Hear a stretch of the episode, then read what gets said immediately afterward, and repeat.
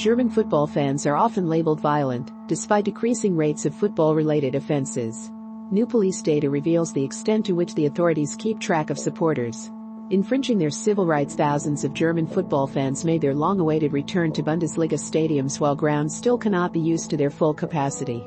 And while most ultra groups in the Bundesliga still stayed away, the mood on the opening day of the season was positive among players clubs and officials alike after the pandemic destroyed the stadium experience for fans for a long time, it felt like the atmosphere had imploded. The German Football League's DFL official website said fan culture is one of the Bundesliga's unique selling points. With supporters from all over the world often flying to Germany to get a taste of the atmosphere the reputation football fans enjoy within Germany however, is often rather different, especially when it comes to those fans who are chiefly responsible for creating that atmosphere. The organized fan groups and the ultras frequently demonized as criminals, hooligans are so-called fans by media, police and politicians, an image is cultivated of a lawless element of society which needs to be controlled. Leading to infringements of fan civil rights, the authorities in the state of Bavaria have been keeping a large-scale record of organized football supporters in the state as of June 15. The details of 1,644 fans are saved in the database, called Easy Violence in Sports, which have been collected since January 2020 among the fans included in the database, are active supporters of Bayern Munich. Second Division side Nuremberg and Third Division side 1860 Munich entry into the database is not determined on the basis of a crime committed by an individual, nor even suspicion based on evidence, but rather on individual evaluation by police in some cases. The information held in the database includes the games attended by the individual and the people with whom they came into contact during the game according to the state government of Bavaria. The database is used by the authorities for the initiation of targeted police operations in connection with football games. The people listed in the database are not proactively informed about their addition to it. This is not the only database the German authorities keep on football fans the controversial Gewalttäter Sport database, literally, violent perpetrators, sports, in which football fans are classified by police as potentially violent or actively seeking violence, continues to be in operation.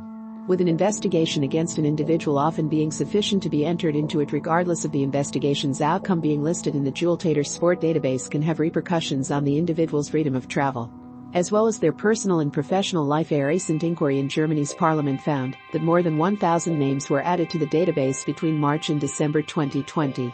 Despite the fact fans were largely unable to attend football games during that period due to the pandemic according to the German government. The additions to the database came as a result of disruptions connected to the so-called ghost games, as well as incidents which took place at third locations. A reference to the practice by football hooligans of meeting at deserted locations to fight each other as a result of their frequent clashes with the law, organized fans in Germany, have recently become active in political circles in demand of more civil rights in June. A demonstration took place in the city of Dusseldorf against a planned assembly law by the German state of North Rhine-Westphalia. Among the demonstrators were organized supporter and ultra groups from Fortuna Dusseldorf and FC Cologne local rivals on the pitch, but united behind a common cause Off-it organized fans took part in similar demonstrations in other states too.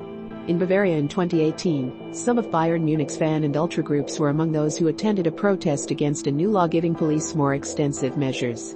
Elsewhere, Dynamo Dresden's ultras were among the most vocal critics of a similar law. In the state of Saxony in 2019 while violent incidents in connection with football games do occur from time to time, and with hooliganism still present in German football, police statistics actually show football violence to be the exception, rather than the rule, according to statistics compiled by the German Police's Central Information Center for Sporting Operations, CIS. The number of criminal proceedings opened in connection with football matches in Germany's top two divisions reached a 10-year low in 2018-19. The last season with full capacities before the pandemic, 4,750 the number of investigations into grievous bodily harm was 1,126, the lowest since the 2007-8 season. The same trend also applies to other offenses such as vandalism, down to 303, and disorderly conduct, 135 for context. The number of spectators in Germany's top two divisions was just short of 19 million that season the tendencies revealed by the statistics also resulted in some voices from within Germany's political system, taking the case of the criminalization of football fans into their own hands in recent years. Several politicians from Germany's Green Party have become more vocal in scrutinizing police treatment of football fans and the various databases in which their details are kept.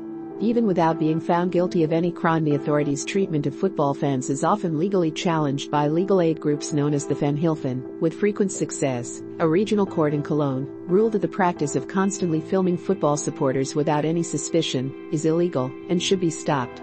The practice has become common at football stadiums across Germany and is supposed to deter fans from setting of pyrotechnics. What you see on such recordings are mostly topless men who sing, shout and bang drums. These are, depending on one's personal preferences, perhaps slightly tasteless and strange forms of leisure activities, but in no way does it suggest any sort of criminal activity, said the court's decision in another case. A policeman was fined 9,000 euros $10,500 in compensation for breaking a Borussia Dortmund fan's jaw during an operation at Dortmund's main railway station after the away derby against Schalke in 2019. Footage of the operation showed a police officer kicking a fan while the latter lay on the ground be it through databases or legal challenges. The tense relations between organized football supporters and the authorities in Germany aren't expected to relax anytime soon. Remember to follow Golia by hitting the follow button and slapping a 5-star review on the show or tapping the love icon. Let's get to 1 million followers and tune in daily for new episodes.